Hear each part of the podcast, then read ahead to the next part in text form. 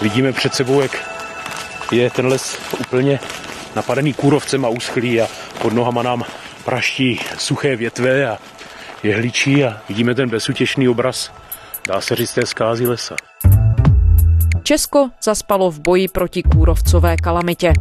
Největší vlastník lesů v zemi, státní podnik Lesy České republiky, podle nejvyššího kontrolního úřadu začal kalamitu uceleně řešit s několika letým spožděním až loni. Zároveň se ale ukazuje, že situace v českých lesích, která kalamitu umocnila, se začíná měnit. Jak zjistil server iRozhlas.cz, lesy mění své složení. Plocha vysazených listnáčů převýšila jehličnany. Jak vypadá tuzemské zápolení s kůrovcem? Kde se staly chyby? K čemu lesy vlastně máme? A jak k jejich ozdravení můžeme přispět? Je pátek 12. června, tady je Lenka Kabrhelová a Vinohradská 12, spravodajský podcast Českého rozhlasu. Kůrovcová kalamita v Česku nepolevuje.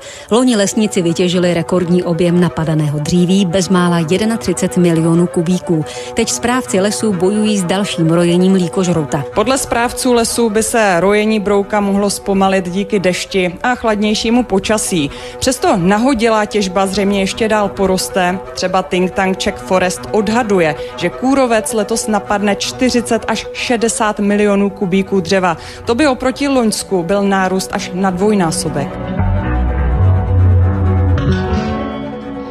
Státní podnik Lesy České republiky reagoval na kůrovcovou kalamitu pomalu. Vyplývá to z prověrky nejvyššího kontrolního úřadu z let 2016 až 2018. Kůrovcová kalamita byla nejhorší právě v roce 2016. Podle kontrolorů ale podnik zavedl jen částečná opatření jako úmyslné omezení těžby nebo přesun pracovníků na zpracování kůrovce. Lesy České republiky i ministerstvo zemědělství začaly kůrovcovou kalamitu razantněji řešit až v roce 2000. 2019.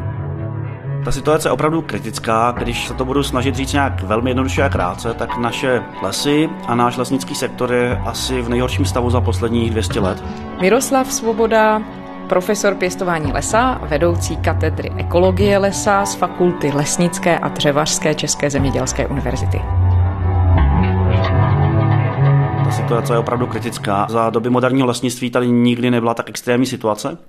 A je to dáno především tím ohromným množstvím toho kůrovcového dříví, které se nedaří zpracovat, díky tomu zásadně klesly ceny dříví a to zásadně ovlivňuje ekonomickou situaci mnoha vlastníků lesa. Lesníci loni vytěžili rekordní množství dřeva. Podle Českého statistického úřadu ho bylo skoro 33 milionů kubíků, jenomže naprostá většina byla poškozená kůrovcem. Dřevo se v lesích kupí a jeho nadbytek lesníci ho často ani nestíhají zpracovat. Kvůli trhlinám a odlišnému zbarvení se navíc nedá využít třeba v truhlářství.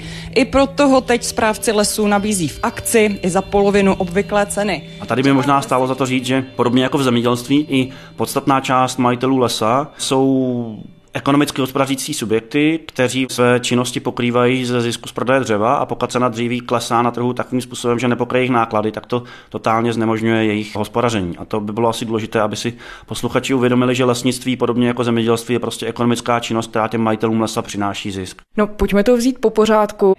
Co se stalo, že se ten škůdce tak dramaticky tady v našem regionu střední Evropy rozšířil? Je to souhra dvou zásadních faktorů. Tím prvním je probíhající klimatická změna, o které dneska už všichni víme, že to je opravdu faktem a že se nám klima mění, že se nám otepluje, zároveň nám v některých obdobích klesají srážky. Vy to extrémní suché jaro, které jsme měli letos, a samozřejmě to má zásadní dopad na vitalitu vegetace a samozřejmě vitalitu stromů. My teď stojíme nedaleko Babylonu na Mítině, kde jsou jenom pařezy, kolem nás je les. Jaký vliv mělo to letošní počasí, ta teplá zima? Mělo to na to nějaký vliv? Určitě to mělo vliv. Už teď je vidět, že ten kůrovec je ve velkém množství, že přezimoval ve všech stádiích a hlavně v lese je opravdu sucho. Když si hrábneme do země, tak je všude prach takže ty stromy nemají takovou sílu, aby se tomu kurovci aktivně bránili. Vysvětlujeme v lese hajný domažlických městských lesů Prokop Hroník. My z terénu víme, že celá řada našich dřevin je zásadně stresovaná tím probíhajícím suchem. To sucho už probíhá několik let. Kolegové tady z univerzity spočítali, že to současné pětileté sucho je nejhorší za posledních 250 let. A bohužel ty stromy, když jsou stresované suchem, tak se neumějí tolik bránit různým hmyzím škůdcům. To je ta jedna věc. A ta druhá věc je to, že naše lesy, které historicky by byly přirozeně převážně lisnaté, se v tuto chvíli skládají ze dvou hlavních dřevin, a to je smrk a borovice. A důvodem toho vysokého zastoupení těchto dvou jeličnatých dřevin je tlak na ekonomický zisk, který v našich lesích probíhal, řekněme, za posledních 150 let, kdy ty naše lesy byly vnímány převážně z pohledu produkce kvalitního dříví. Historicky to jehličnaté dříví, jako je smrk a borovice, mělo vždy vysokou hodnotu a dá se velmi jednoduše využívat pro různé průmyslové nebo stavební účely. Ten rozdíl je z hlediska možnosti zpracování toho dřeva. Bohužel jehličnaté dříví je kvalitnější, protože ty kmeny jsou rovnější, mají méně suchů, méně vád a mnohem jednodušeji se zpracovávají v pilařském provozu a mají i lepší technické vlastnosti pro využití například jako stavební dříví. To znamená, že pokud si děláme například krov na domě, tak je mnohem jednodušší ho udělat ze smrku, než ho udělat z buku. Takže historicky z toho důvodu to české lesnictví se zásadně spoléhalo na smrk a borovici. A tak tadyhle označíme další kurovcové stromy.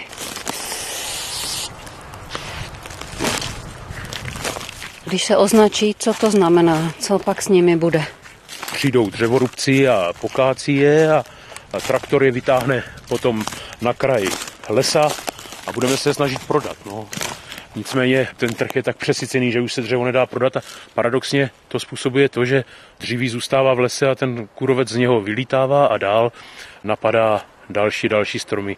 Když se podíváme na historické regionální souvislosti, tak naše země, Česká republika, je v množství těch borových a smrkových lesů pěstovaných holocečním způsobem úplně nejdál. To znamená, že ze všech zemí v regionu máme nejvyšší podíl smrku a borovice a zároveň máme největší zásoby, to znamená, máme největší počty stromů, máme nejhustější lesy, což z ekonomického pohledu bylo historicky velmi výhodné a proto majitele lesa od roku 89 realizovali celkem zásadní zisky a to je například například vidět i na množství peněz, které odváděly státní lesy do státního rozpočtu. Ale bohužel to má i ty negativní důsledky a to je ohromná náchylnost tady těch typů, když to řeknu přehnaně, spíš takových plantážnických lesů na jakékoliv napadení a poškození, ať už hmyzem, případně větrem, anebo případně i suchem. A zároveň ten smrk pěstujeme dneska v oblastech, kde by přirozeně rostly listnaté dřeviny. Pěstujeme ho v nadmořských výškách kolem 300, 400, 500 metrů nad mořem, kde by nikdy dominantně netvořil smrkové monokultury. Ty jsou tam díky tomu, že je tam naši předci vysázeli. Pojďme to popsat, jak to vypadá, když tyhle lesy jsou tedy teď v situaci, kdy jednak probíhá sucho, jednak na ně útočí kůrovec. Co se potom děje? V souvislosti s pěstováním smrkových monokultur v českých zemích za poslední 150 let se vlastně lesníci museli naučit bojovat s kůrovcem. Ten kůrovec tady byl vždy, přemnožení kůrovce jsme měli i za posledních 100 let několikrát ale byly to spíš menší události. A tady je potřeba vysvětlit, že vlastně ten boj s kůrovcem spočívá v tom, že vy těžíte ty napadené stromy, odvážíte je ven z lesa a zároveň se je ale snažíte prodat. Protože vlastně tu činnost v tom lese někdo musí zaplatit ten trh se teďka ucpal a my to odvážíme tady na, do jednoho bývalého družstva zemědělského, kde to dáváme do silážních jam to dříví a čekáme, až to někdo koupí. Tady tyhle ty výřezy ty prodáváme do Číny. To je úplně proti mé vůli, ale bohužel i mě se týká globalizace. A to, co se stalo teď, je to, že to množství toho napadeného dříví je tak ohromné, že se za prvé nedaří získávat kapacity na to zpracování, protože prostě je nedostatek firm, které v tom lese pracují a zároveň už ani nejsou zpracovatelské kapacity na to množství dříví, které je napadené. Tím pádem klesla cena dříví a zároveň vlastně se nedaří to dříví zpracovávat, tím pádem ten boj s tím kůrovcem je velmi neefektivní. Samozřejmě na to se názory různí, někteří kolegové tvrdí, že ten boj efektivní je, ale celá řada kolegů, kteří tvrdí, že ten boj efektivní není a že my vlastně jenom spíš tak jakoby běžíme za tou kůrovcovou kalamitou a v zásadě se nám s ní nedaří téměř nic dělat a jenom čekáme, kdy ona se sama zastaví, kdy přijde nějaký chladnější a vlhčí rok. Chladné počasí posledních dnů zpomalilo šíření kůrovce na Vysočině. Lesníkům tak současné teploty pomáhají i s novou výsadbou. Díky současnému počasí by se podle odborníků mohl letos kůrovec rojit pouze dvakrát a ne třikrát, jak tomu bylo v předchozích letech. Aby se ale brouk zcela přirozeně utlumil, byla by potřeba až tři chladná léta za sebou. A nebo kdy bohužel ten kůrovec a ta jeho populace skolabuje sama jenom třeba díky tomu, že prostě mu dojdou ty smrky v tom lese. To je druhý scénář, že prostě ta kalamita bude pokračovat do té doby, dokud ten kůrovec bude mít v tom lese co žrát. A můžeme zkusit popsat, jak to bude vypadat? Čistě vizuálně, na co se tedy máme připravit? No já myslím, že už je to dneska v mnohých regionech vidět, obzvlášť v regionech, kde bylo opravdu velké množství těch smrkových hospodářských lesů. A v zásadě se musíme připravit na ohromné rozsáhlé holiny, které vznikají po tom asanování toho kůrovce.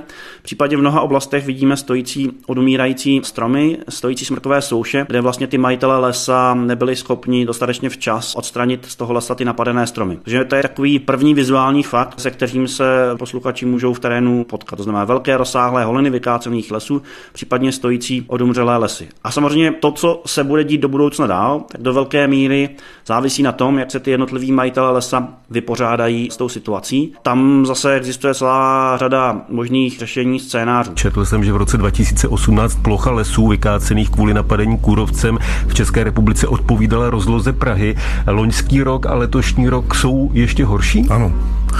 Jsou ještě horší. V loňském roce, teďka podle posledních údajů, se vytěžilo kalamitního dřeva, to je i kromě kůrovcové i další kalamity, kolem 31 milionů metrů krychlových a z čehož bylo asi 21 milionů metrů krychlových kůrovcového dřeva.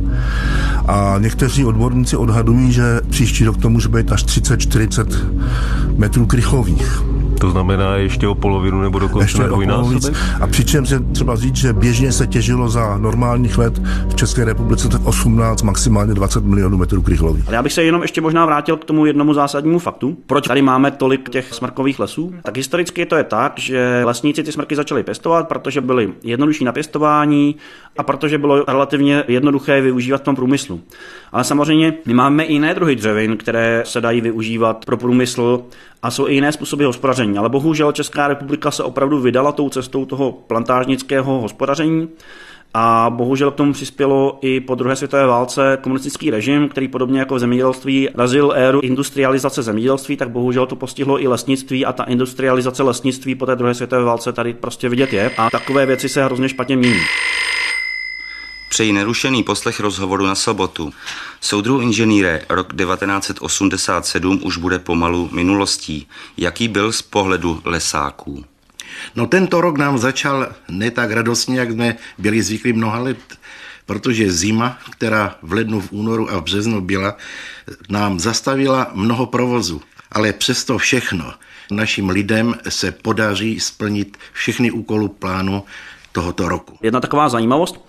Za současné situace, kdy se mluví o velké krizi lesnictví, tak je potřeba si uvědomit, že ta krize dopadá hlavně na majitele lesů protože vlastně veškeré dřevospracující firmy, které v tomhle se pracují, případně dřevospracující průmysl, který nakupuje tu dřevní surovinu, tak na této situaci v zásadě vydělává. Obzvlášť toho dřevospracujícího průmyslu musíme si uvědomit, že cena té dřevní suroviny, kterou ten průmysl nakupuje, klesla na 50%, ale ty výstupní produkty nezlevnily, naopak jejich cena stoupá díky tomu, že ekonomická situace na trhu je příznivá a je velká poptávka po dřevních produktech, takže vlastně dřevospracující průmysl vydělává velké peníze. A je to trochu paradox, že vlastně jediný, kdo na tom tratí, je majitel lesa. Kam dohlédnete, tam je všude v rozpělu kůrovec i na horizontu.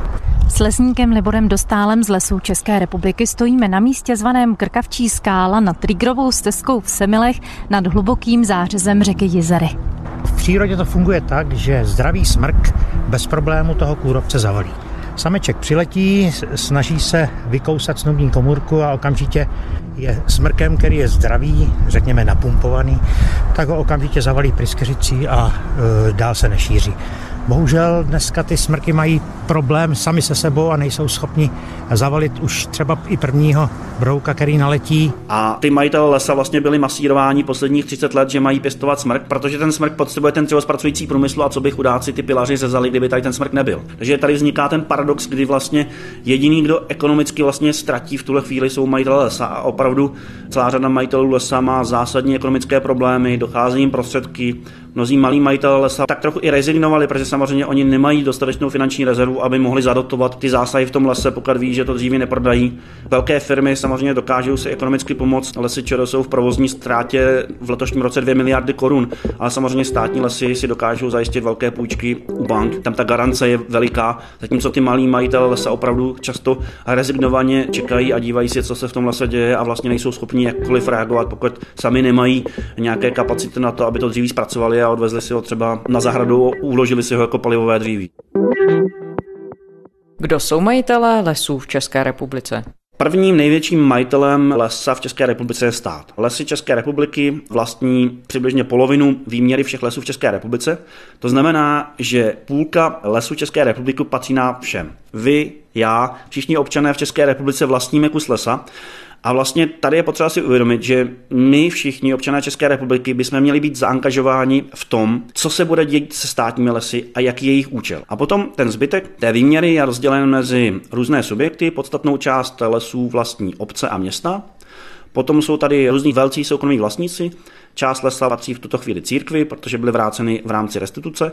No a pak je tady celá řadu drobných majitelů, kteří vlastní půl hektaru, jeden hektar. Jsou to vlastně lesy, které vlastnili bývalí sedláci, jsou to často lesy, které vznikly zalesněním neproduktivní zemědělské půdy. To jsou často lidé, kteří dneska žijí ve městech a někde na vesnici mají malý kousek lesa. A těch je relativně vysoký podíl a samozřejmě vlastnit les v minulosti mohlo být celkem ekonomicky zajímavé, protože ta cena toho dřeva se držela vysoko, ale zajímavé u těch drobných majitelů lesa je, že oni často neměli pocit, že na tom lesu mají zásadně vydělávat, ale tak spíš jako byli překvapeni, že mají les a tak trochu čekali, co s ním jako budou dělat a nevěděli. A bohužel tady zrovna na, tyhle ty drobné majitele lesa ta krize dopadla úplně zásadně, protože velmi často oni to dříví netěžili, čekali třeba až cena bude vysoko nebo až budou třeba peníze a najednou zjistili, že před krizí byla hodnota toho dříví v lese třeba půl milionu milion a najednou v tuhle chvíli ta hodnota je nula a spíš naopak budou mít zvýšené náklady s tím to dříví vytěžit, odvést a následně tu vzniknou volinu zalesnit. Jsme v lese se Zdeňkem Šmídem, a to v jeho lese, který pomalu ale jistě mizí. Vy tady teď děláte probírku, ale řekl bych takovou nucenou. Kolik toho kácíte? Je tu zhruba pokácíno 148 kubíků a je to vlastně všechno kůrovic. Tato část vašeho pozemku lesů je zhruba jak veliká? Je to asi necelý hektar. A ten ale už skoro neexistuje. Tady zůstalo pár stromů. No, je tu pár borovic, nějaký doubek. Se tu to Takže tahle skupina těch drobných majitelů opravdu bohužel je tou krizí zasažena velmi významně. Trh je hrozně nasycený a rozřezat všechno na palivo je dneska velká škoda. No, ale bohužel je to tak a jsou tři roky, kdy vlastně ten kůrovec začal působit tak nějak v tom větším množství a já počítám ještě tak dva roky to bude trvat a po smrku v našich lesích asi nebude památky vůbec.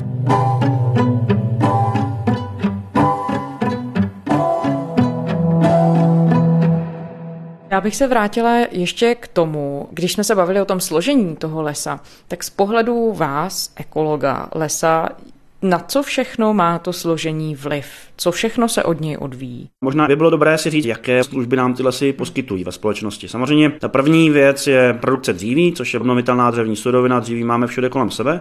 A ty majitelé lesa, to lesnictví a pěstování lesa vnímají prostě jako běžnou ekonomickou činnost, jako to mají například zemědělci.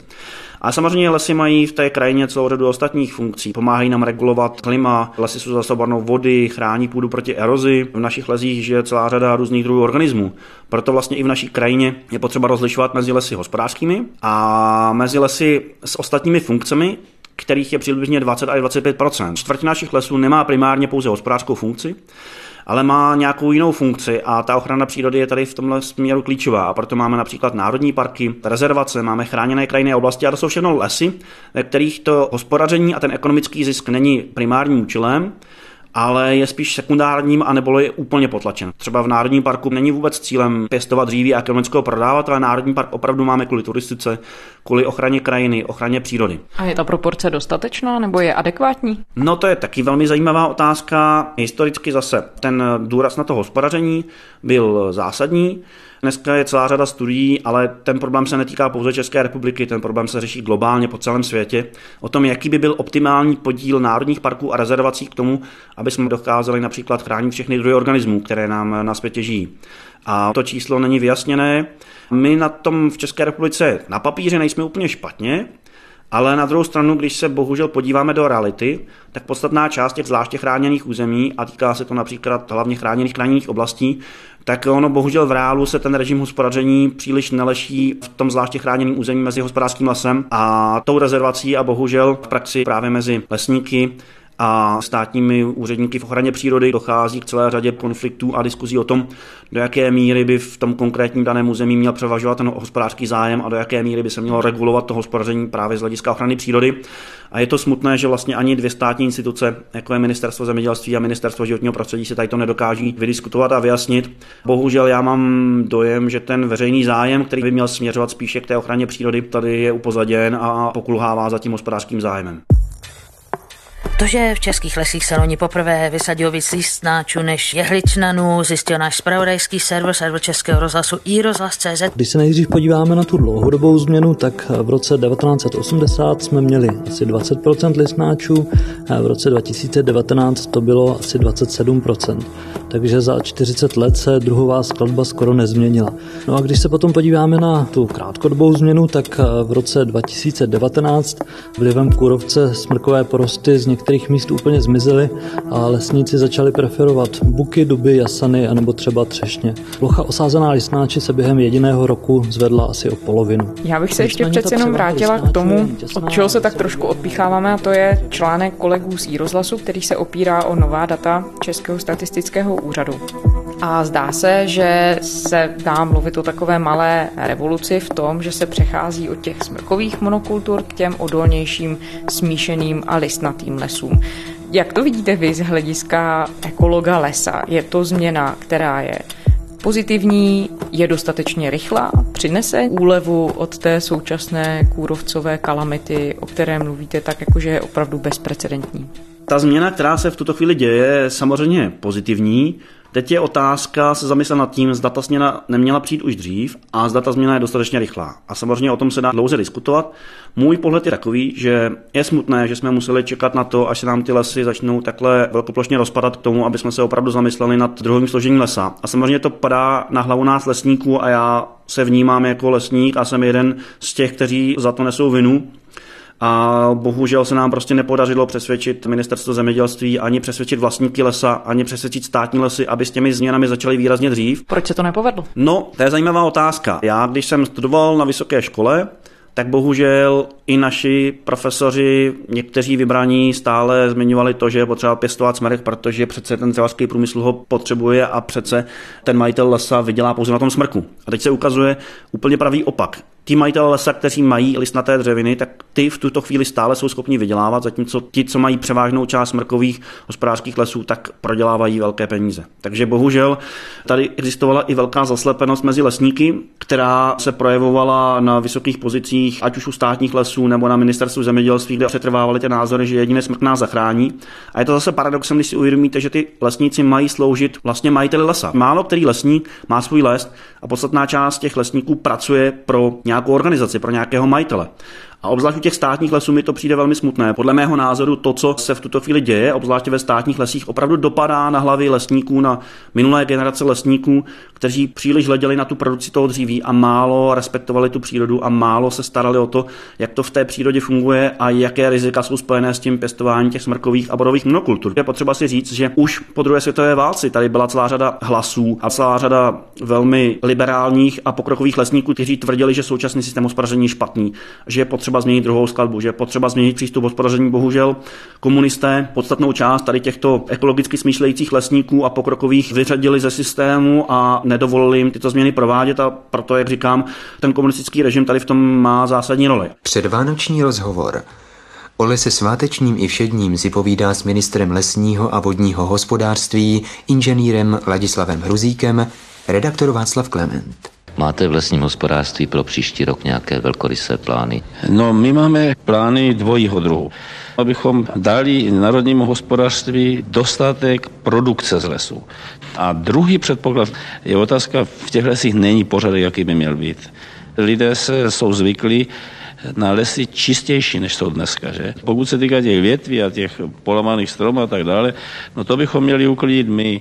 Bohužel mě pak překvapila ta setrvačnost po revoluci po roce 89, když se určité pozitivní změny udály, ale od roku 89 nám uplynulo několik už desítek let, 30, a za tu dobu už ty změny mohly být mnohem větší a v tuto chvíli stále vidíte mladé smrkové porosty v místech, kde za poslední 20 let neměly být vysázeny. Ale zároveň je potřeba říct, že podstatnou část těch porostů starších 80 let, které jsou ty nejnapadanější a nejproblematičtější, tak ty vysázeli naši předci. Vzhledem k tomu, že les roste v průměru 100 let a kácí se po 100 letech, tak ono je velmi obtížné za krátkou dobu něco s tím lesem udělat. Ale myslím si, že se dalo udělat více a že to padá na hlavu nás lesníků. A jeden z těch důvodů je, že lesníci historicky jsou relativně konzervativní a není možná překvapením, že mezi vrcholnými lesnickými představiteli dlouhodobě byla popírána klimatická změna. V tuto chvíli klimatická změna na straně lesníků je akceptována, ale bohužel někteří vrcholní představitelé stále popírají vliv člověka a popírají světově akceptovatelné vědecké výsledky, což bohužel mě velmi negativně překvapilo. To, co říkáte, jde vlastně zpátky k tomu tématu, kterého už jsme se dotkli, a sice těch zájmů a té funkce, kterou les má plnit. Když bychom měli dát nějaký příklad, podíval byste se tady do našeho okolí. Došla nějaká země k ideálnímu pohledu na to, co by tedy mělo převážit, jestli to je ta hospodářská funkce nebo ta ekologická funkce lesa? Ten problém samozřejmě řeší všechny země. Nyní bych tedy požádal vystoupení pana ministra životního prostředí Richarda Brabce. Pane ministře, máte slovo.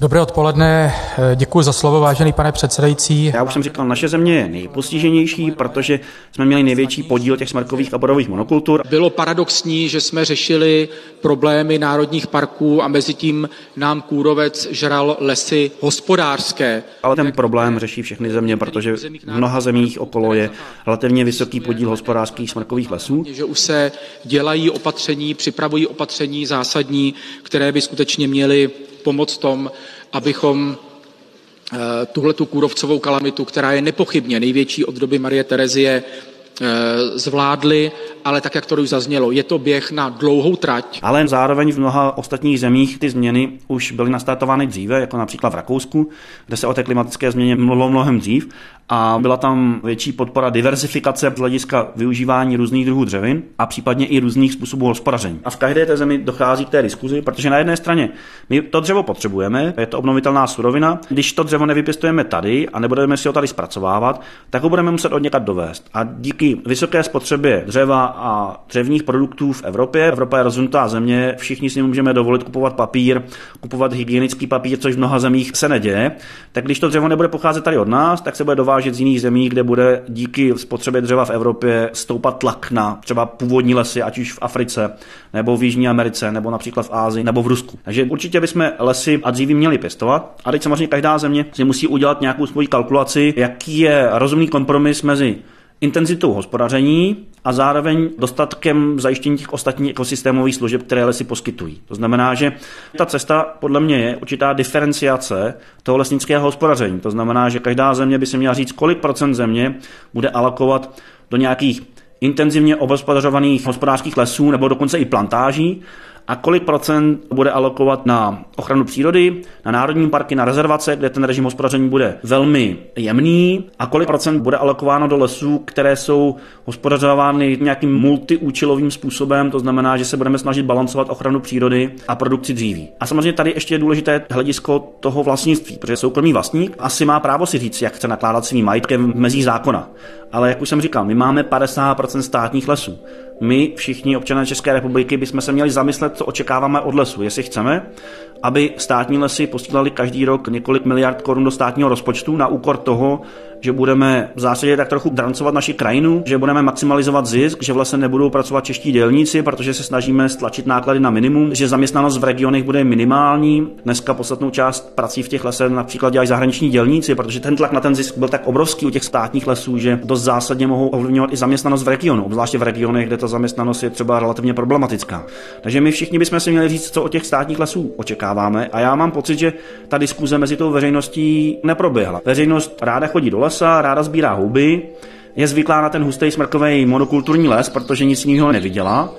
A tak nějak si říká, no tak co já bych se o to zajímal, jo? ale já si myslím, že každý z nás by se o to měl zajímat, protože každému z nás patří les a my všichni chceme chodit do lesa, ale zároveň bychom asi měli chtít, aby ty lesy do budoucna opravdu poskytovaly různé služby, aby byly odolné vůči klimatickým změnám a to bohužel nebude ale smrkový hospodářský monokulturní les. Budeme muset akceptovat, že se ty naše lesy budou měnit, že se bude měnit jejich druhové složení, že se bude měnit i způsob hospodaření, ale to právě zajistí do budoucna to, že se nám nestane to, co se nám stalo teď. Miroslav Svoboda, profesor pěstování lesa z katedry ekologie lesa České zemědělské univerzity. Děkujeme. Já taky děkuji za rozhovor.